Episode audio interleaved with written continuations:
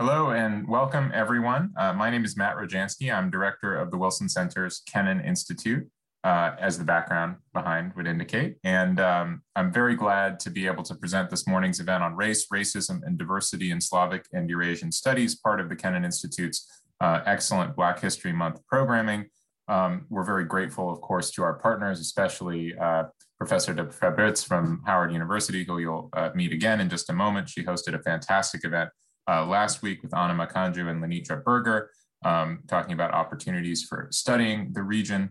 Um, we're taking this month, uh, obviously, which you know you could go in any number of directions, but uh, the effort that we're making is to amplify the experience and the voices of African Americans, Africans, and Black people more broadly in the context of both Soviet history, that is to say, looking at the region, and contemporary US Russia relations and US studies of the region.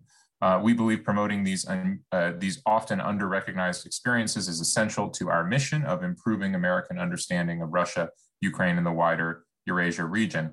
Um, the Kennan Institute has always had two responsibilities. The first is, of course, our commitment to observing and providing scholarly analysis on Russia and the Eurasia region. But the second, and, and I would argue equally important, because we are an institution based in the United States, and in fact, we were founded uh, by George Kennan, Jim Billington, and Fred Starr to be a home for American universities situated in the Washington policy community, we have a responsibility to those American uh, scholars, to the US scholarly community, uh, and to those in this country who are seeking to study and understand the region.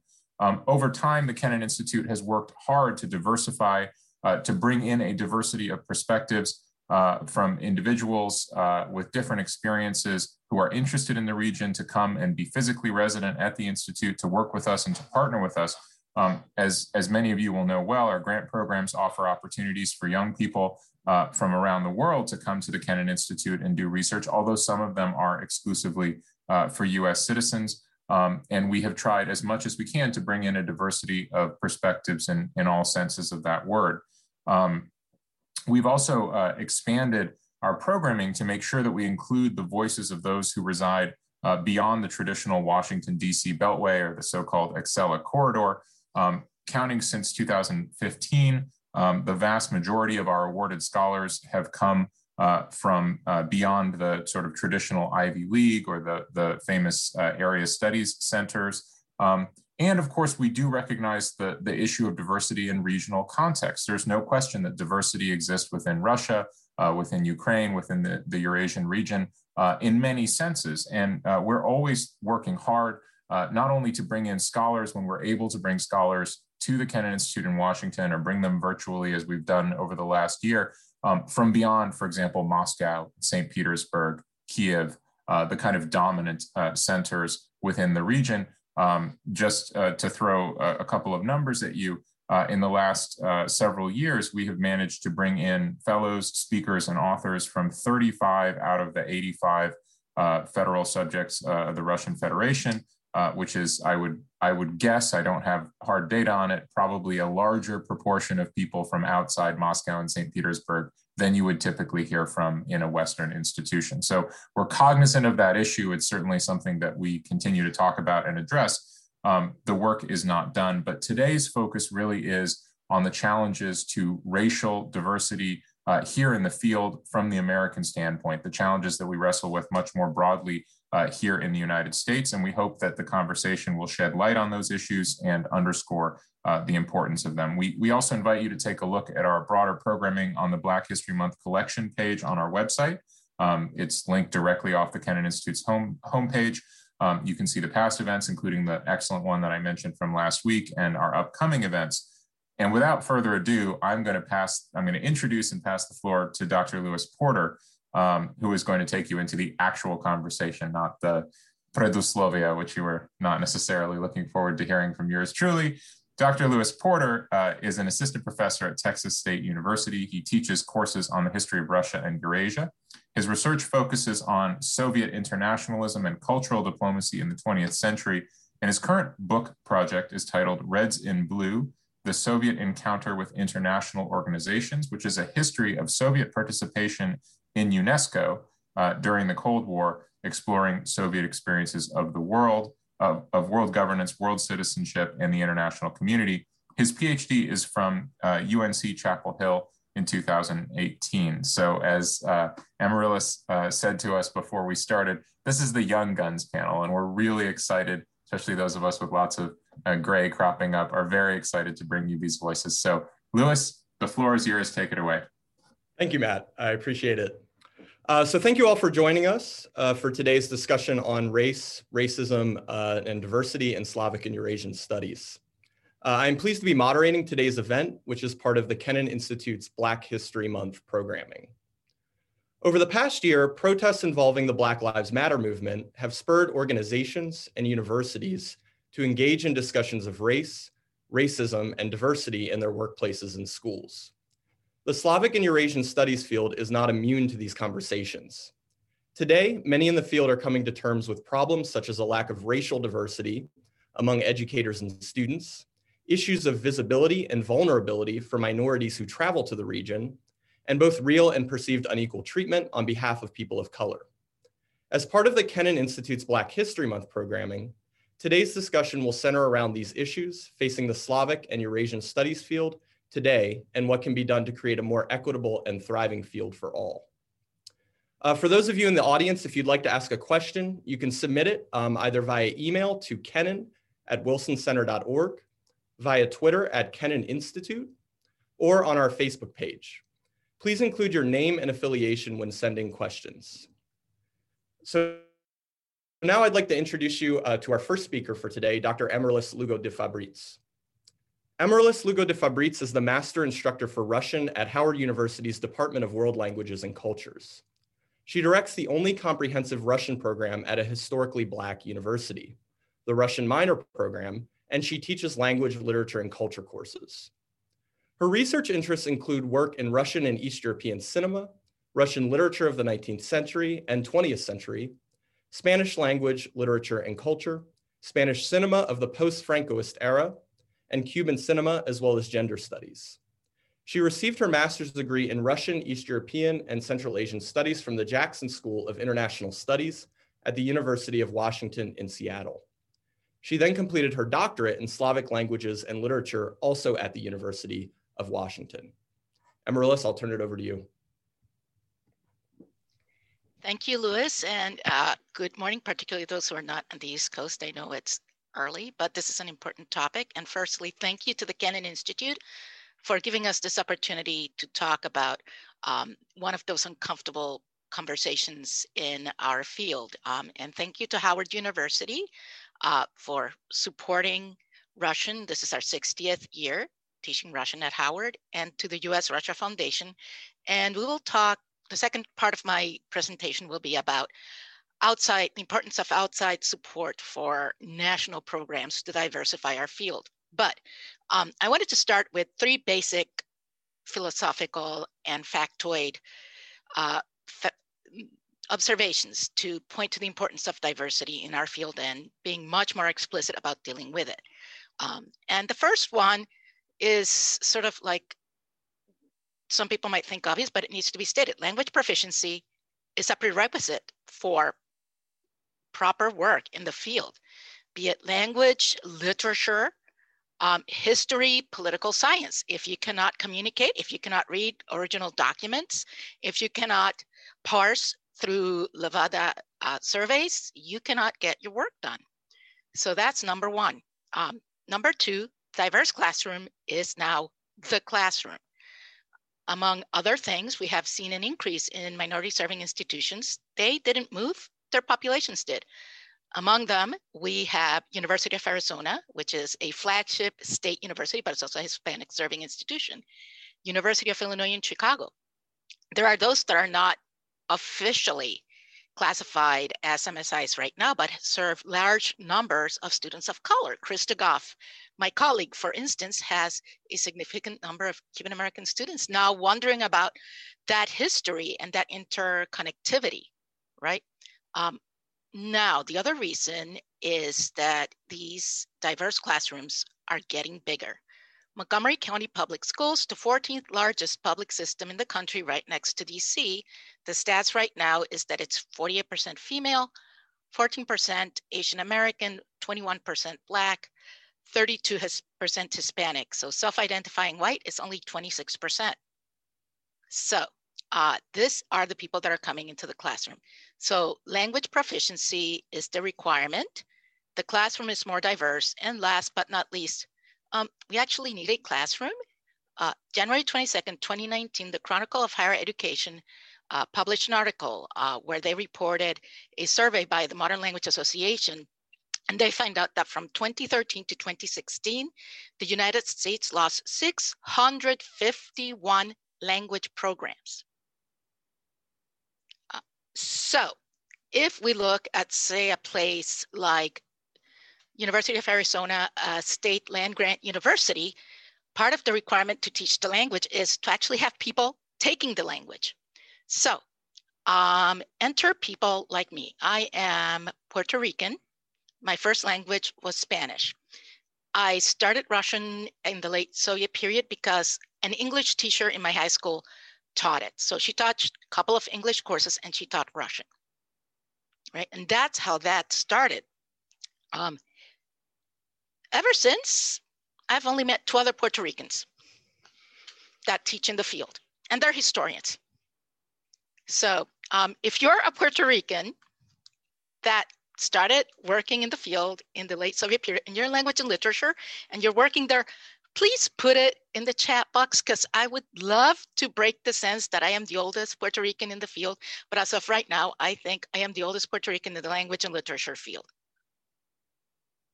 And that right there is problem number one. How are we going to appeal to people that, and when they know that they're going to be the only ones, right?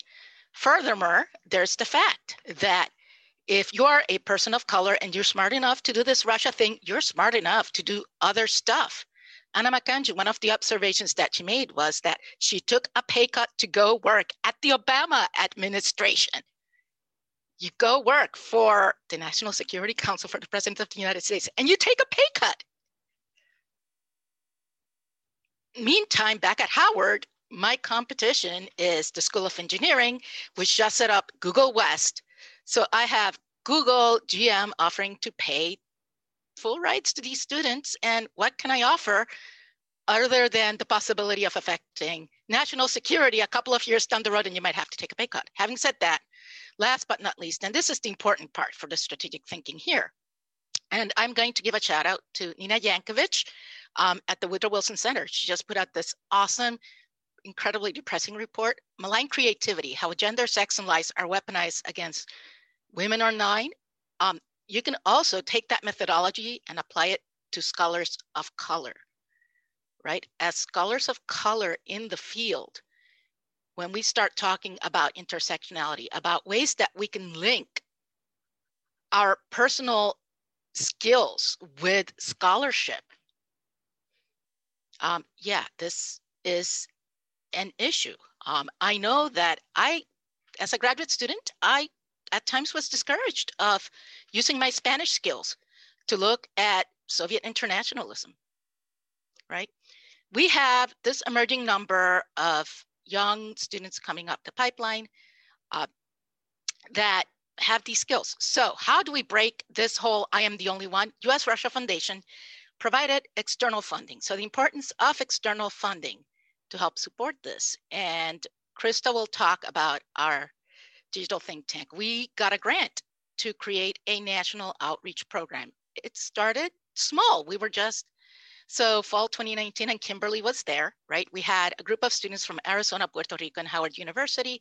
They spent two days doing the DC thing. We visited think tanks, Georgetown's CERES admissions office gave us an admissions talk for students. And the first thing we discovered what students of color, one, they're spread out across the country. They came from Arizona, right? They're in Chicago. We're spread out. There's more of us, but it's thin.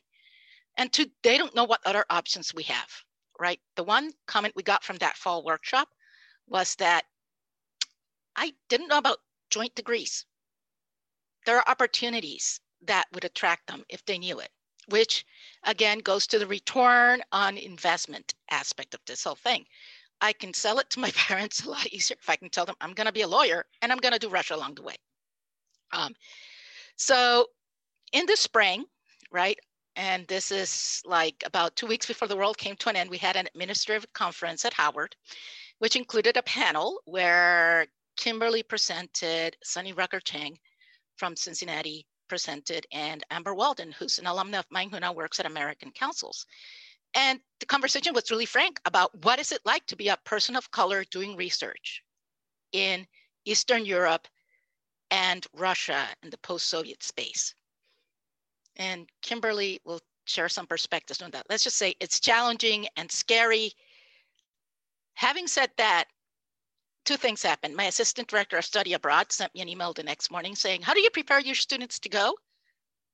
Um, on the other side, follow that email from my teaching partner. Um, we got two minors out of that presentation. So students of color, right? They're not necessarily going to be scared by these conditions. However, they do need support. So it really behooves us, if only for the fact, going back right between 2013 and 2016, that was 651 language programs that were closed. If only for what in University of Washington, when I was a grad student, we called the FTE factor, full-time equivalencies. Um, if we want a pipeline of future specialists that deal not just with language and literature, but can engage issues like Russian disinformation campaigns targeted at communities of color in multiple languages, you know, targeted at voting populations to depress voting turnout in the United States, we need to look at this. Not, and at the personal level, I, I would like to meet another Puerto Rican in the field that does language and literature. That would be kind of nice, still waiting.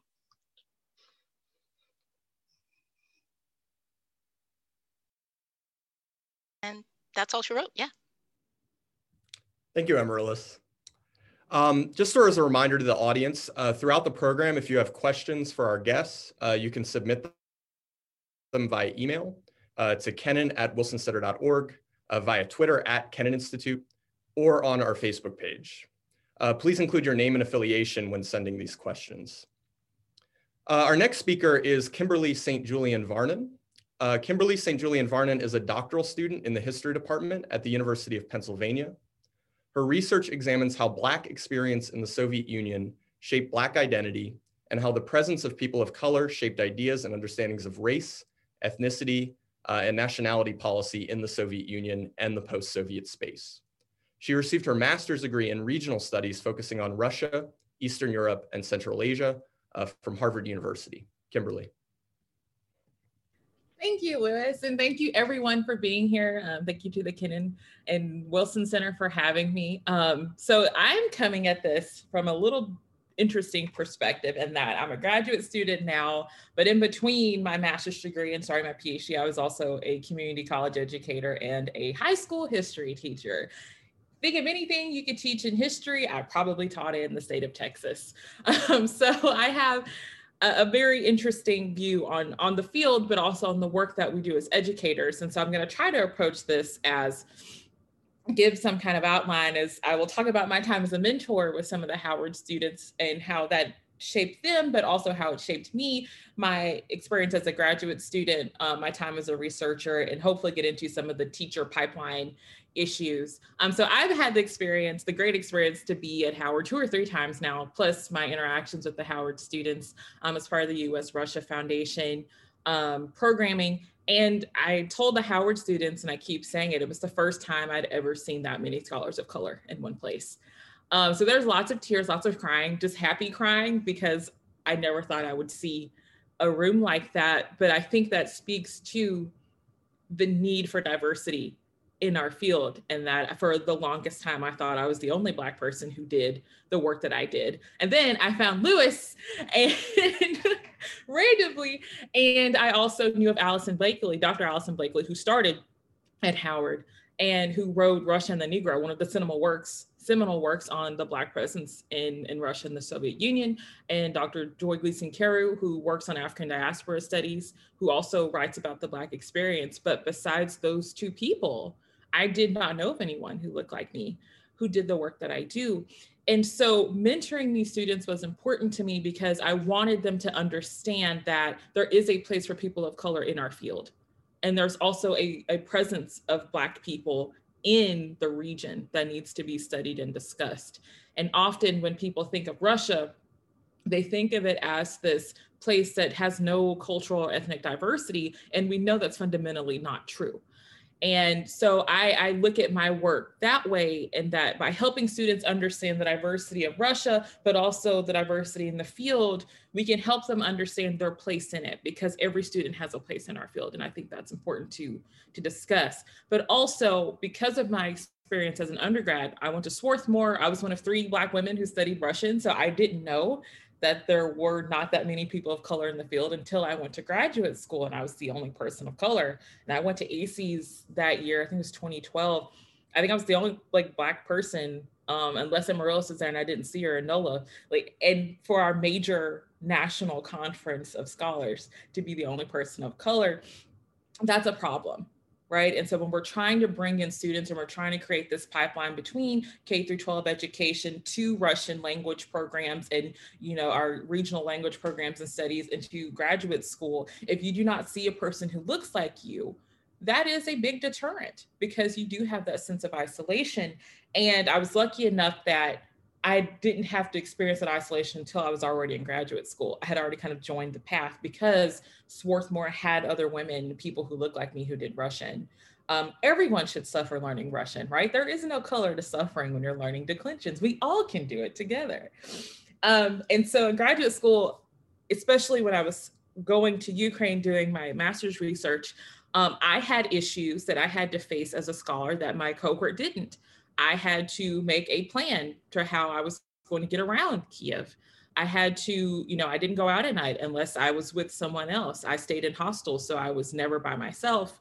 And so these types of on the ground material aspects of going abroad, of doing research abroad, for students of color and researchers of color, this looks fundamentally different from our colleagues. And I think what happens is when we get into these discussions of racism and race in the region, often it comes off as saying, oh, you're saying all of Russia is racist, you're saying Ukraine is racist. That isn't what we're saying. What we're saying is there are people who have racist beliefs in these regions, just as in the United States. And if we're going to be sending and recruiting students of color to go to the region, we have to prepare them for their unique experiences. But also, we need this responsibility to not just be on educators of color, it's everyone's job if we're going to have this field survive. Especially if we're competing with Google University, which I didn't even know was a thing, we have to be able to prepare and not only help the students, but it also means you have to be able to talk to their families. If anything happened to me in Ukraine, someone needed to be able to call my mother and my father and say that something happened to me. Right. So these are conversations that we have to have with our students, but also within our greater field so we can make studying abroad and researching in the region as safe as possible. And so that kind of gets into what I do as a researcher. And Amarilis said this earlier, like she was kind of discouraged to using her Spanish language skills, you know, while working on her Slavic degree, because there is this kind of perception that you can't be the person you are and also do the work you do out in the field. And I originally I worked on the Holodomor and Ukrainian history. my master's thesis is on the famine in Ukraine in 1932. Uh, my current dissertation project stems from a paper I wrote in spring 2014, one of my last master's seminars. And I remember writing the paper. I said, "This is the one and only time I'm going to talk about Black people in Russia." Because I did not want to be pigeonholed as the Black person who writes about Black people in Russia, because I knew that it would be a detriment. It could be detrimental to my academic career. Right. And I think that fear speaks to some of the issues we need to address in the field. It should not be a negative to look at race and racism in the region, because really what, what I found in my research is so much of our, our understanding of race and racism changes when we get to Eurasia it's such a diverse place and with such a rich history that our typical understandings of ethnicity and race don't really work there. And I think that's a boon to not only the field, but also why studies of Eurasia have to be input into these greater conversations about race and racism and ethnicity. And what I found was you know, there is a Black presence in the Soviet Union, and they have a variety of experiences from my first Kennan piece I wrote about African American visitors in the 30s to my piece I wrote and that was released yesterday about Andrea Lee going in the Brezhnev era, you see two fundamentally different experiences in the so in the Soviet Union. So what happens is you have this really fascinating way of looking at Soviet history from a visitor's eyes.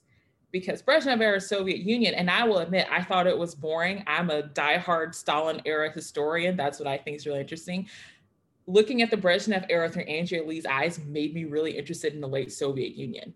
And also thanks to my seminar, Dr. Ben Nathans, who made me interested in the late Soviet Union. But I think that if we look at foreign experiences in the region, especially Black experience in the region, we can write a richer history of the region. Not just focus on Moscow and Petersburg and Kiev, but looking at Kazakhstan, Uzbekistan, where you have these travelers who go to Central Asia, they go to the Caucasus, and they have fundamentally different experiences with these people. They are calling them Black. Uzbeks are speaking Uzbek to people who, you know, who Black African American visitors. These are examples of the malleability of race and ethnicity that people are not talking about, that we in our field have the opportunity to get into. And I think that's just something that we need to express is not only as a field do we need to bring in and kind of work with having students of color teachers of color, but also understanding that diversity is always a boon to the work that we do. It produces better research. It also makes us able to fight against these program cuts and to fight against this idea that Soviet Russian Eurasian history is its own special thing and that we aren't part of these greater conversations of European history, of Western history. Um, and these are the things that I look at and kind of deal with in my work.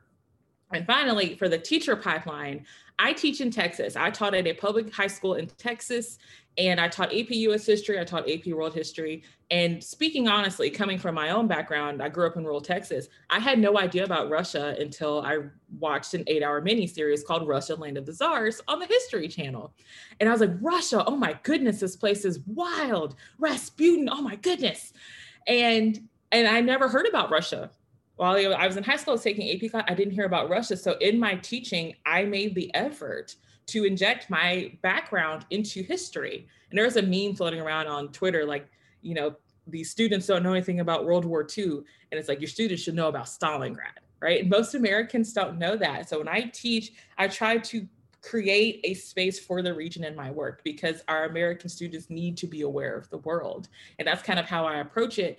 And now I have students, like in my community college, who want to know more about Russia. They want to know more about Ukraine, right? And all it takes is that kernel for us to lay a foundation to you know widen the field both academically but also with the public because i think if we've learned anything in the past five years there is a glut of information about the region and that type of that lack of information is dangerous both for the country but also for the people from the region who are here who have to deal with these discriminatory experiences as well.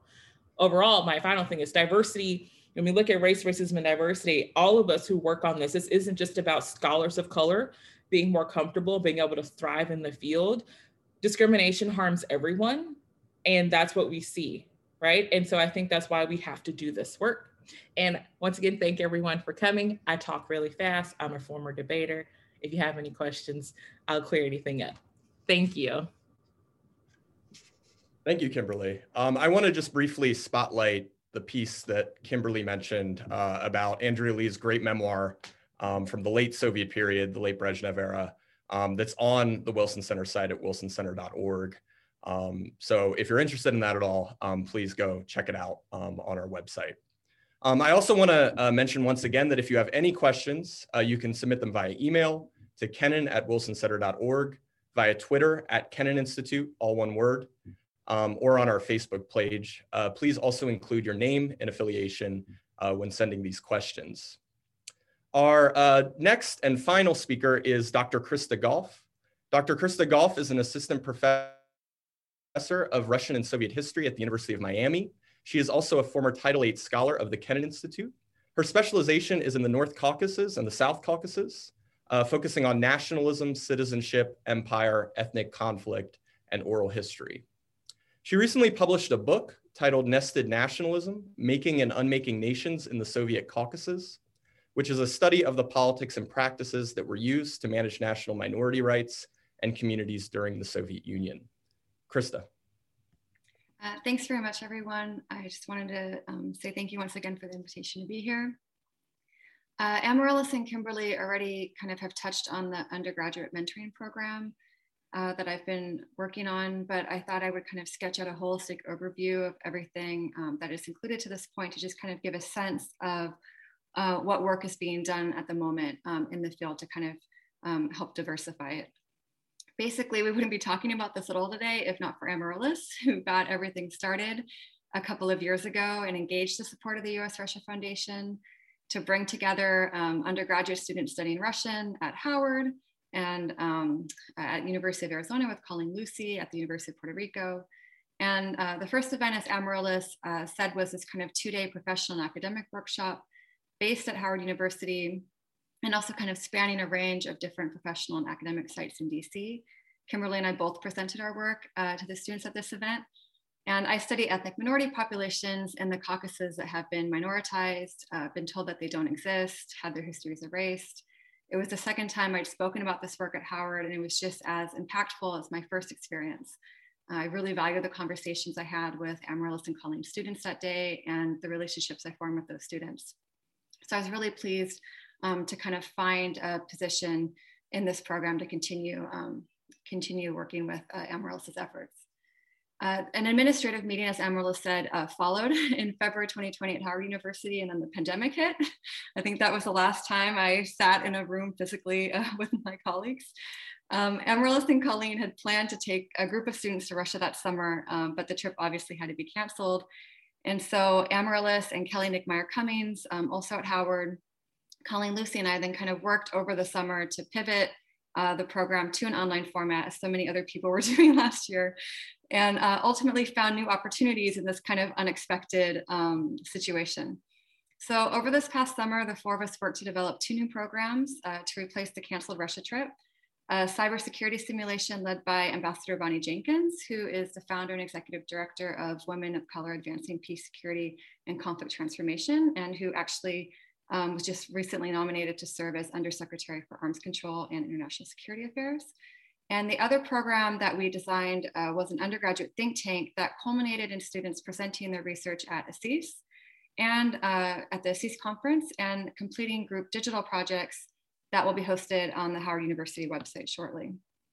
This developed into a kind of major outreach campaign to recruit and support uh, students underrepresented in Slavic and Eurasian studies. And more than 70 students from eight different universities ended up participating in these two projects in the fall of 2020, as well as around a dozen faculty members, uh, mentors like Kimberly, who advise student research groups in the think tank and the cyber simulation, and um, also campus faculty who supported the participating students uh, from their campuses. None of this basically would have been possible without this huge collective effort um, from people in the field, including ASEEES.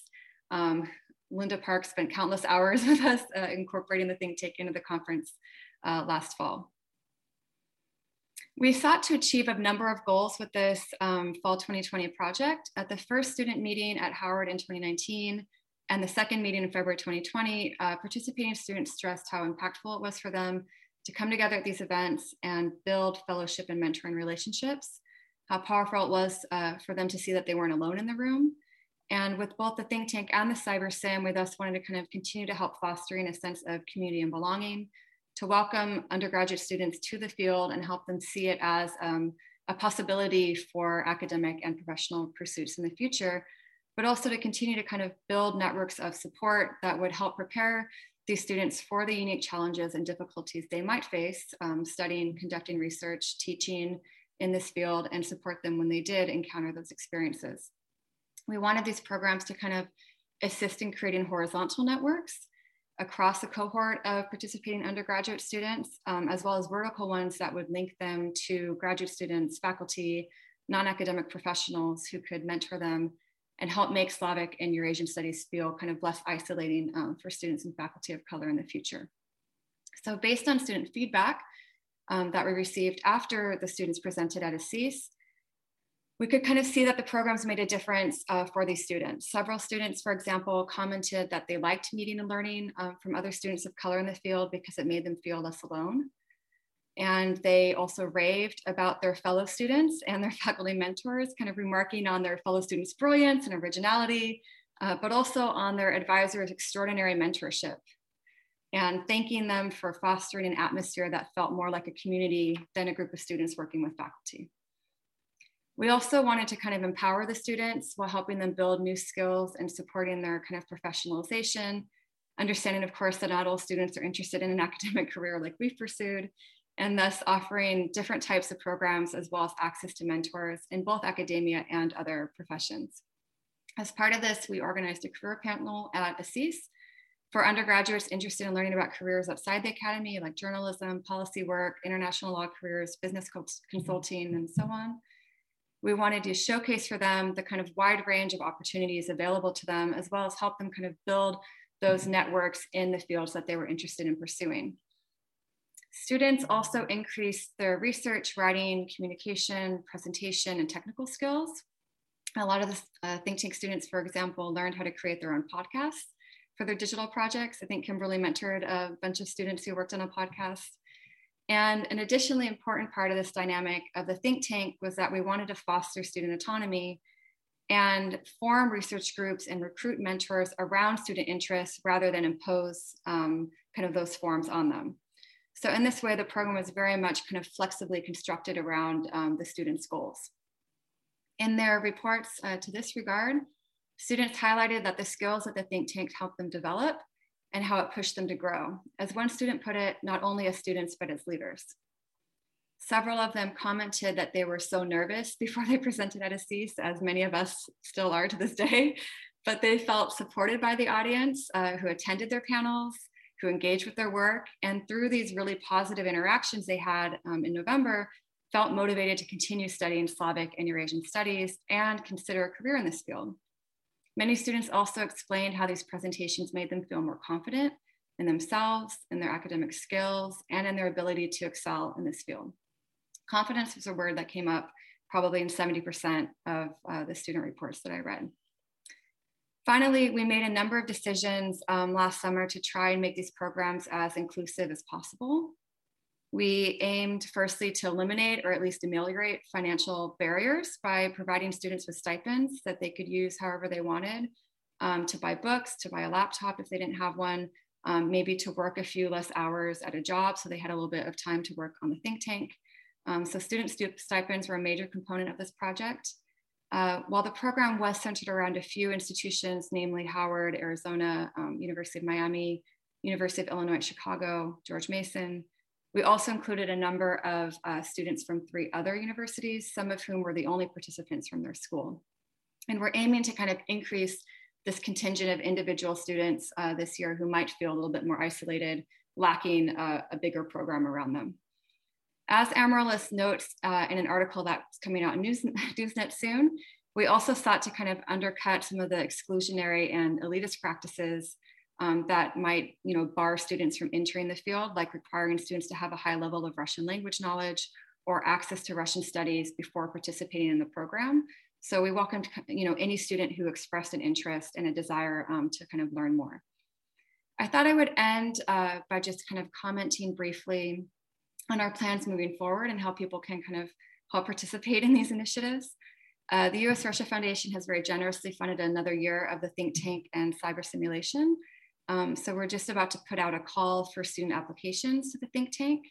ASEEES will hopefully be um, you know, allowing us to distribute this via their networks to kind of widen the accessibility of this application this year. And Amarilis and Kelly also have students at Howard who are supported by the fellowship and working to gather more data on Slavic and Eurasian studies. We know that the field, statistically speaking, is not representative of the diversity of the general population, and having more data in this regard will kind of allow us to better understand where we can go from here, um, but also, you know, what resources and challenges we might not yet be aware of. This initiative builds on years of efforts to expand networks of underrepresented students and scholars in this field and increase understanding of the unique challenges that they face. And we hope that others will kind of work with us to continue to build capacity from elementary, junior high schools to universities to support networks of mentorship, fellowship, and opportunities, and foster greater inclusion in the field as a whole. So I urge you to get involved as an academic or professional mentor this year. Um, help by sharing our upcoming call for applications. Let us know if you're working on something that you know can kind of be combined with the efforts that we're working on. Um, but please let us know you're out there and get in touch. You can contact any of us um, to kind of start engaging in this project. Thanks very much. And I just wanted to sort of add the thank you to the Kennan because particularly for the fall conference and throughout all of this, the Kennan has been wonderful at sharing resources. I met Krista because I called the Kennan. I would like somebody to present to my students and they're like, you know, Krista Goff is working here and she's cool. And next thing I know, now I have a whole fan club of titular nationalities scholarship. Um, and they John Drazen came and presented, along with Emily Kucha was an intern at that time, mm-hmm. sharing what life at a think tank was like. So I really do want to also say thank you to the Kennan because throughout my years at Howard, they have been sort of there helping to inform students about other options. So there's a lot of partners that are not getting thanked uh, that have been really been in it for like 10 years. We're just not enough time right now. But I wanted to thank, shout out the Kennan because they have also been part of this trip along the way. It's a huge collective effort. okay, so we're now gonna move into the question and answer uh, phase of the session. Uh, once again, if you have questions, uh, you can submit them via email to kennan at wilsoncenter.org, uh, via Twitter at Kennan Institute, or uh, on our Facebook page. Please include, once again, your name and affiliation uh, when sending in these questions. While questions are coming in, I thought I'd sort of kick it off with my own, um, sort of open-ended. Um, this was kind of touched on uh, by all the speakers. Um, but my question is, um, so in the last year, the pandemic has really inflicted tremendous economic pain um, on everyone, uh, but particularly communities of color. Um, on a separate kind of avenue with the pandemic. It has also worsened the long-term uh, fiscal crisis of, of higher education, which has led to a decline in job security as well as some dim career prospects uh, for many graduate students within Eurasian and Slavic studies, but really across the board. Uh, so my question is, how do we reconcile the need to make the field of Eurasian and, uh, and Slavic studies more equitable with this kind of broader economic crisis and the crisis of contingency and adjunctification um, and kind of the decline of stable traditional academic careers.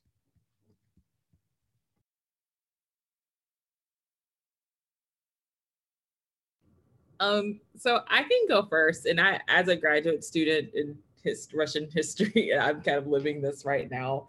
Um, I think one of the big reasons I think of, of regional studies, but also kind of non-STEM focused education, liberal arts education is important is because you need to train the entire student.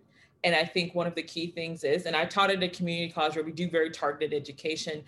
You can't prepare students for jobs that may not exist in 10 years, but having a, a well-rounded student, if you can teach your students to think critically and to be malleable and adaptable, I think that's a benefit for the student, but also across the economy. And I think that a particular aspect of when we look at higher education is so often we allow these narratives of economic security and promised economic security to deter students of color away from the humanities and from different, you know, unless uh, there's really a focus on business and STEM, but that leads to us being underrepresented across the board. And from my perspective, when we do that, we tend to create these spaces in which only the independently wealthy can study right? And I think that's uh, that harms the field, but also it harms the ideas that we can share with the public about the region, right? And so uh, that's kind of how I approach it. But it is very much the thing of being able to tell a student there are job possibilities and it may require you to retool. You may not use Russian every day, but learning Russian, having your brain use these skills will be beneficial to you later. And I got as a graduate student knowing that after this seven year process, there may not be a job for me um like it is scary but i also know i love teaching. I'll happily go back to my high school classroom. I'll go back to my community college classroom. Um, because for me this is a great opportunity but my purpose is to help the public understand the region that i love and to understand that there's a black presence for that. And so i think if we change this idea fundamentally that you do not go to college just to get a job it'll kind of help us alleviate some of these fears. And that goes to speaking with students and with parents because I'm a first generation college student. My parents like, how are you going to pay your bills? Right. So it's still a conversation we have, but kind of changing the perspective of that conversation is important. So I'm a master instructor um, at Howard, finally, right? But that's senior lecturer. I mean, in most places, which means I am not tenure track, but it's a renewable every three years teaching focus position, right? So yeah, part of my hope is that by first helping more students expand the field, it becomes clear that we need this field, right? Um, two, it more diversity means we rethink, right? As Krista pointed out, part a big part of this is I became the website manager for my department so that in part so that I can put up this website. I can now show these students a place that they can put in the resume where it was related to Russia, but look, I can put a digital humanities project together and seeing how technology is so important. This is something I can do for you. Um, and last, if you can do Russia, you can do pretty much anything.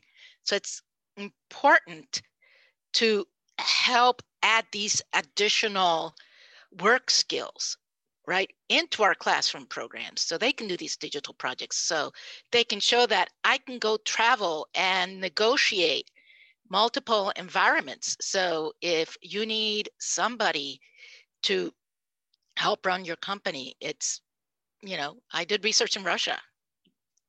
What's your point right?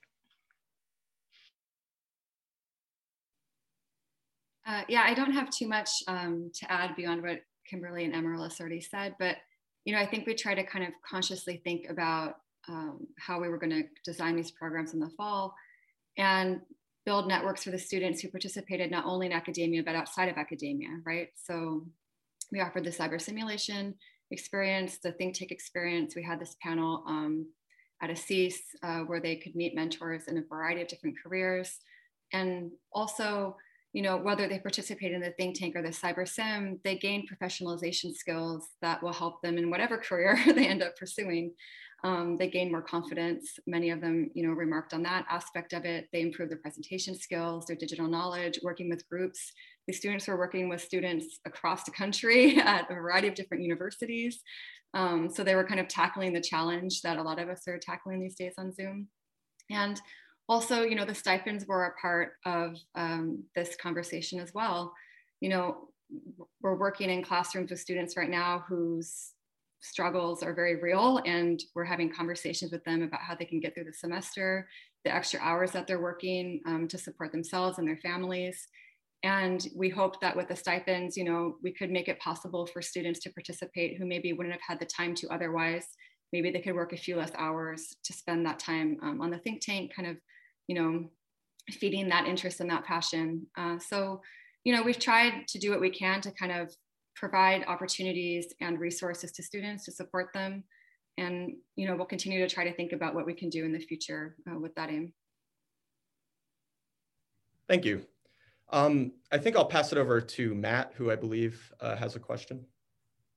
Yeah, thank you, Louis. I also uh, want to take the chance to um, thank you all again for this panel. You know, Amarilis and Krista, your discussion of the student uh, think tank and student opportunities, um, particularly when it comes to undergrads, is particularly welcome for us at the Kennan Institute because, you know, this is not the first year in which we've thought about the problem of the pipeline. You know, how do you get how do you get young people involved early enough that they can come to us at the Kennan Institute. You know, we mostly we we teach undergrads, you know, sort of in our personal capacities. I mean, I, you know, I have taught at American University. Of course, now I only teach graduate students at SAIS, but um, basically our statutory role is is for much more senior scholars, right? At, at the very youngest end for us would be recently minted PhDs. That would be a, a very small number of maybe masters uh, and, and PhD candidates. And so one answer is, oh, it's not our problem, right? The pipeline is what it is. That's what universities give us. But of course, that's that's not a very satisfying answer, and that's not how you solve problems. So,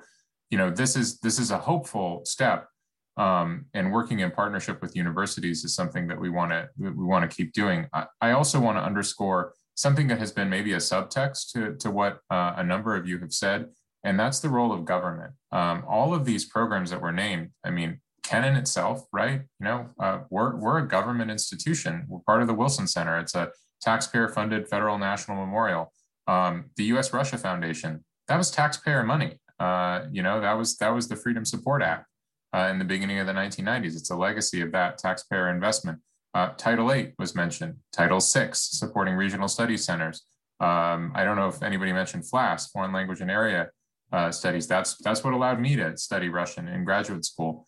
Um, these are all government programs, and very fittingly, you know, George Kennan, um, whose long telegram uh, has its 75th anniversary this very month, uh, actually wrote. You know, a lot of people focus on the containment uh, language. It's actually only one line. Um, he has five recommendations at the end of the long telegram, and two of them are actually about supporting study of Russia uh, or the then Soviet Union. And, and in one of them, he says very explicitly, he says, um, the media and universities can't do this by themselves. The government support is needed. And I think that's something that, especially in our kind of late 20th century, 21st century um, American political culture, we're, we're very resistant to accepting that there are certain things that government must do. Um, but I just want to come right out and say, I think this is something government must do.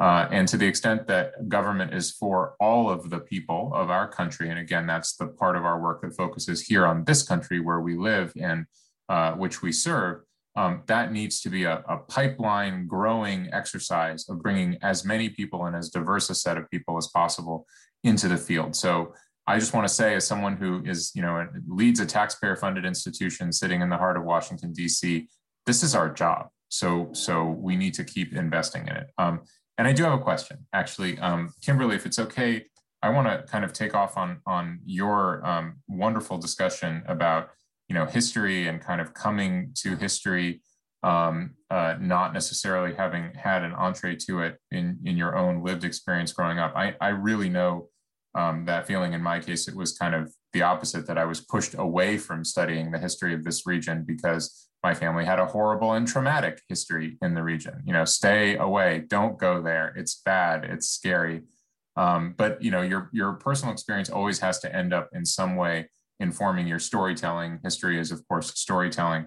So I'd be very interested um, in any personal reflections you want to share about the way in which personal experience informs informs your storytelling. And and the second um, kind of part of the question to take off on your excellent piece about Andrea Lee is I'm recalling the discussion last week in in uh, in the event that you moderated, Amarilis, um, where Anna Makanju made the point about how kind of just sitting at the table would shut down some of the that that her as a black woman sitting at the table in the U.S. delegation would shut down some of the finger wagging uh, kind of propaganda nonsense uh, from the Russian side. But that said, we know very well that there are real issues, and so when foreign government officials, perhaps with nefarious motives, I think more often than not with nefarious motives, are citing real problems in our society.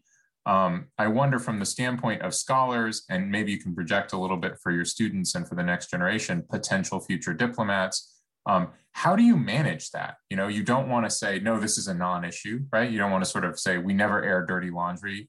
Um, but at the same time you don't want to be you don't want to let these things become instrumentalized or you personally become instrumentalized in in these tense relationships. So that's a whole set of questions but. Uh, that's a good question. Um, so i think that in terms of personal experience and research it i am a texan and i grew up in this big nationalistic state and I didn't know other people didn't say the pledge to their state every day and didn't know the like state song. And so I guess like I, that was one reason I was into Russia was I kind of saw it similar to Texas.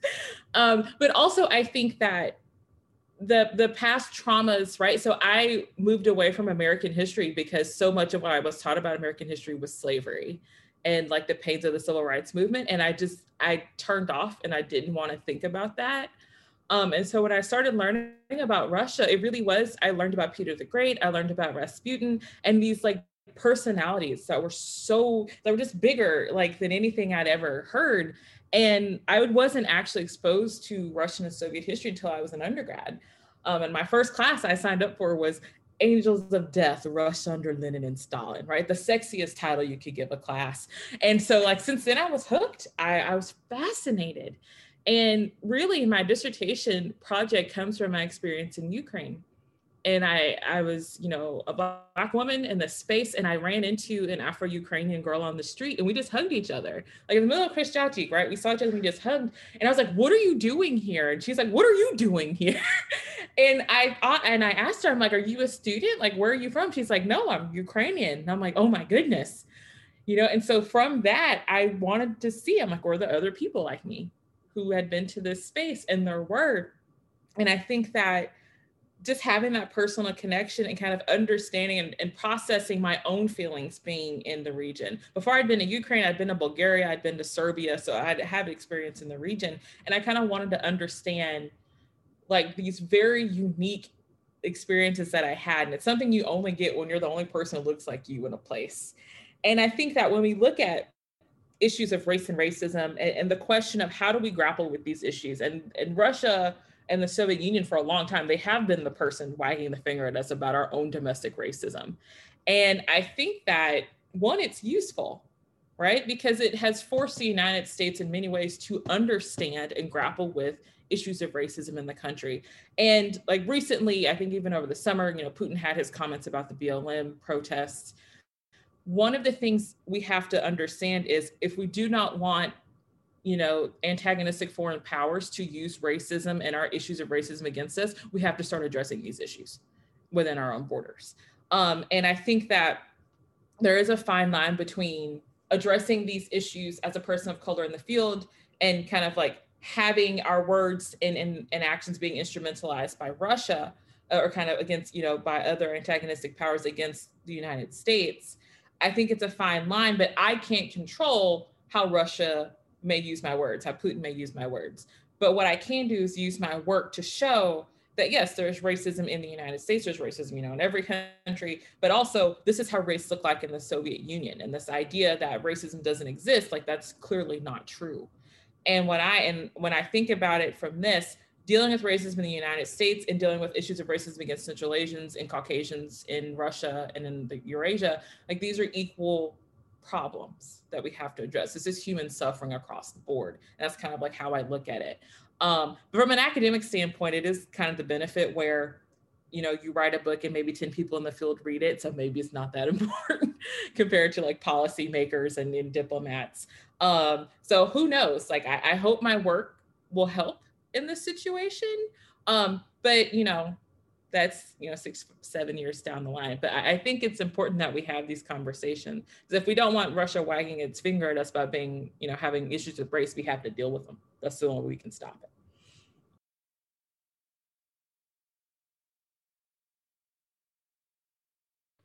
I don't know if Amarilis or Krista wanted to add anything um, or respond to Matt's question. Um, just sort of on the previous comment on institutional uh, environment, right? I wanted to observe just coming along with Kimberly about the institutionalized racism. Um, part of making it more hospitable in the Slavic field is also we sort of start spreading the wealth. There are spaces in the academy that have just become the comfortable place to hang out, right? Um, I remember uh, in the late Soviet period when I went. Leningrad is not St. Petersburg, completely, completely different places, but I went to Leningrad. And I know my mom looked at me and said, You could have majored in Spanish and gone to San Juan. Instead, you're going to Leningrad in January, right? But kudos to my parents, they let me go, right? But the fact is, if you really want to develop this diverse group of scholars, you got to make it so that, you know, I walk into the foreign languages department, I look at the Russian classroom during shopping period. I go to the Spanish classroom, right? And the Spanish classroom already has the fully developed multicultural curriculum and tons of experiential learning opportunities.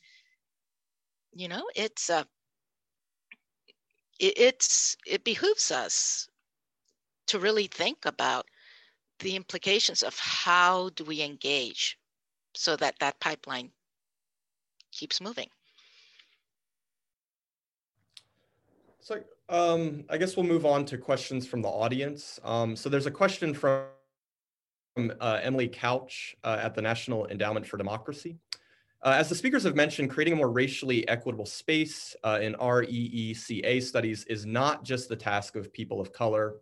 How can we encourage white students in the field to support their peers of color, both in the classroom and while in the region as well?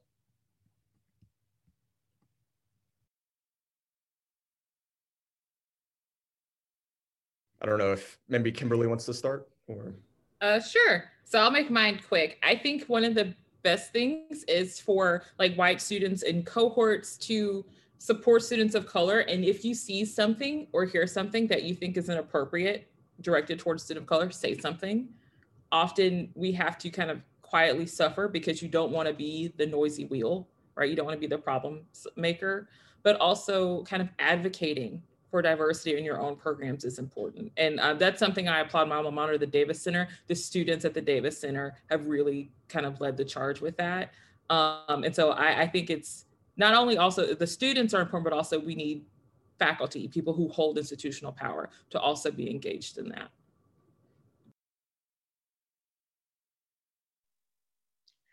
Um, outside of you know your classmates, right, being open to just being aware that your different your opportunity is going to be different. Also, um, as somebody who got, yeah, I haven't seen a single Latino professor in my Slavic studies. Uh, faculty just needs to be willing to sit down and be open and have those sort of difficult conversations with the students, be it when you're preparing to send your Black student to Ukraine, right? Um, I ended up at University of Washington. I did not start there. I'm, I'm gonna state that. And the reason why I did finish is because when I did get to University of Washington, right, um, Galia who was one of our main professors there, um, she looked at me like, why aren't you using Spanish as a European language? Because I got told I couldn't. And next thing you know, she is recommending that I go take classes with a colleague of her that does Spanish internationalism. And that's how I got to finally do the internationalism thing and use my Spanish, you know, for my master's thesis and my dissertation. So uh, for the students, be open, be supportive, but for faculty, don't be afraid. You actually have more opportunities, more capability, more skills, and be open to be student. I know this is like pedagogy 101. Be student centered, right? Ask your students, okay, what's your strength? And sometimes, yeah, the student will come in and bring the project fully baked just because you said go. Um, and particularly, this is where I turn to Krista because in her classroom, right, um, they don't officially teach Russian at University of Miami yet. How many students do you have taking independent study in Russian? How many students do you have? A lot, like 10 to 20 a year. Okay, so it's not like it doesn't have demand. That's a fallacy. All right, Krista Goff in Miami with Cuban American students with that kind of a cohort of students, and she's got students doing it as independent study.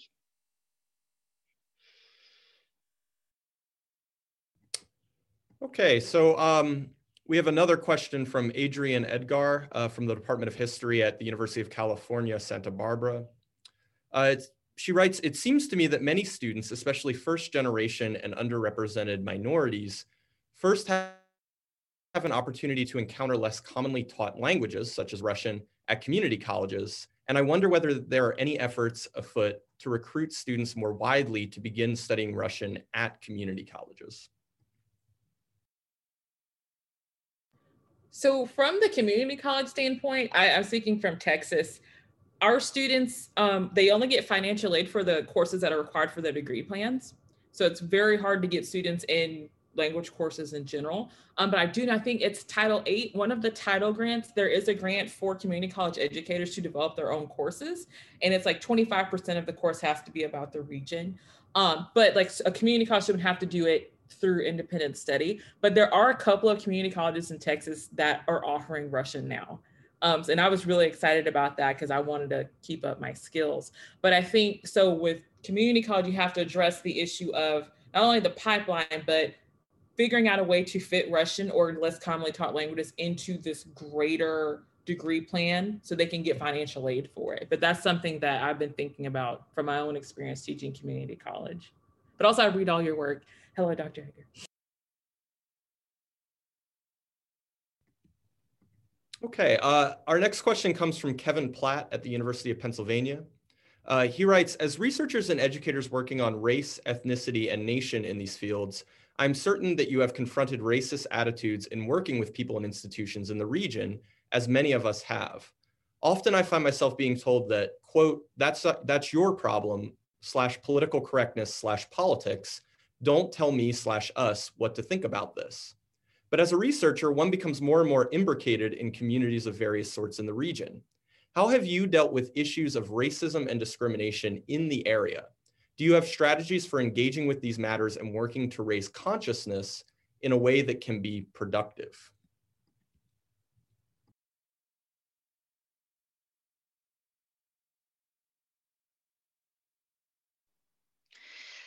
All right, as the old, as the old woman in the room, um, I have to say that a big part of it was I never disconnected from the communities of color at my institutions. I did my undergraduate study at Brown University, and I was Russian major from day one. But at the same time, I was still connected with the Federation for Puerto Rican Students, the American Student Organization.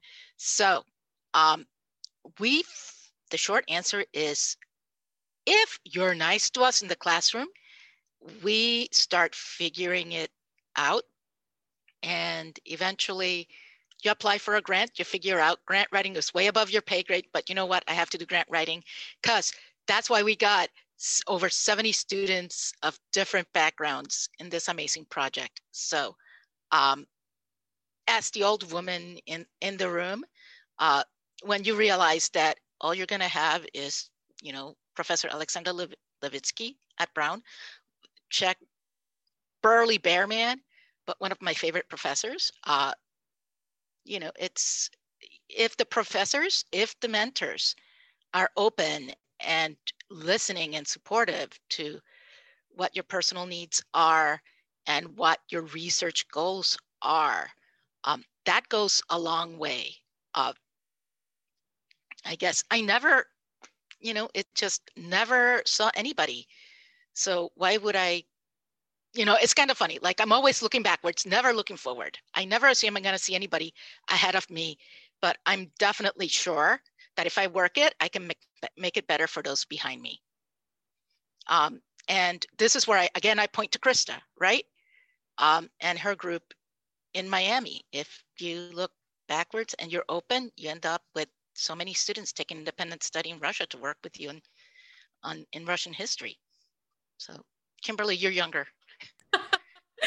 Um, quickly, I think that I, and especially since I've started writing publicly about racism, I have gotten a lot of really terrible feedback. Um, and I want to because uh, going into the like the conversations we've had about like the mistreatment women have on the internet because of what we do.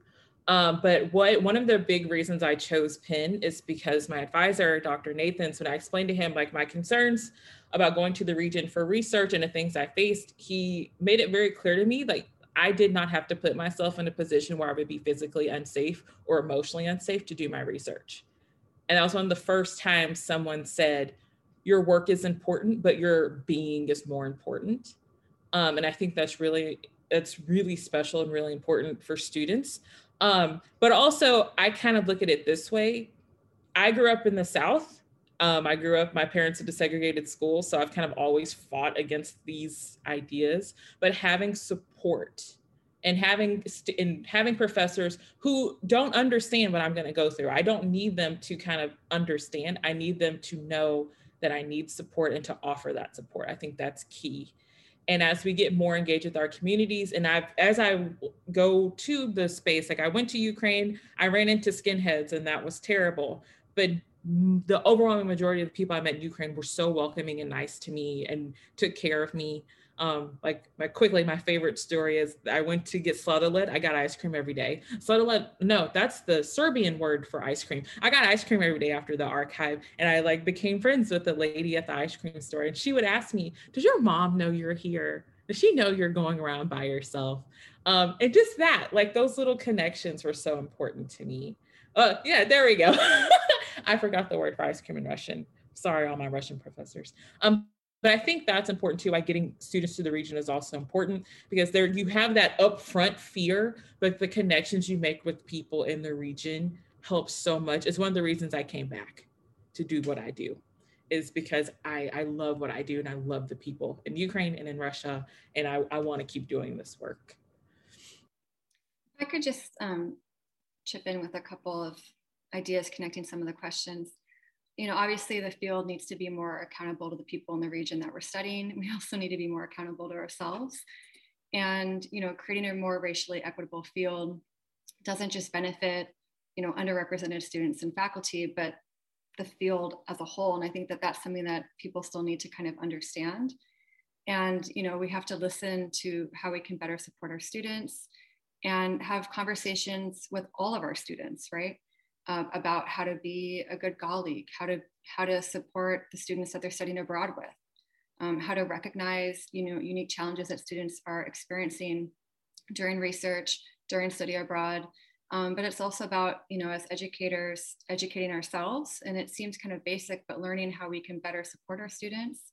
Um, to take seriously their safety and other concerns and not be dismissive when they talk about fears that they might have.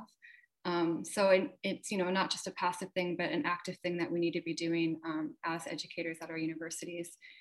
And you know, going back to uh, Matt's comment about government support for these programs and what Amarilis has been saying, you know, Amarilis is a master instructor at her school. I'm teaching at a school that doesn't have a Russia program. We don't teach the language.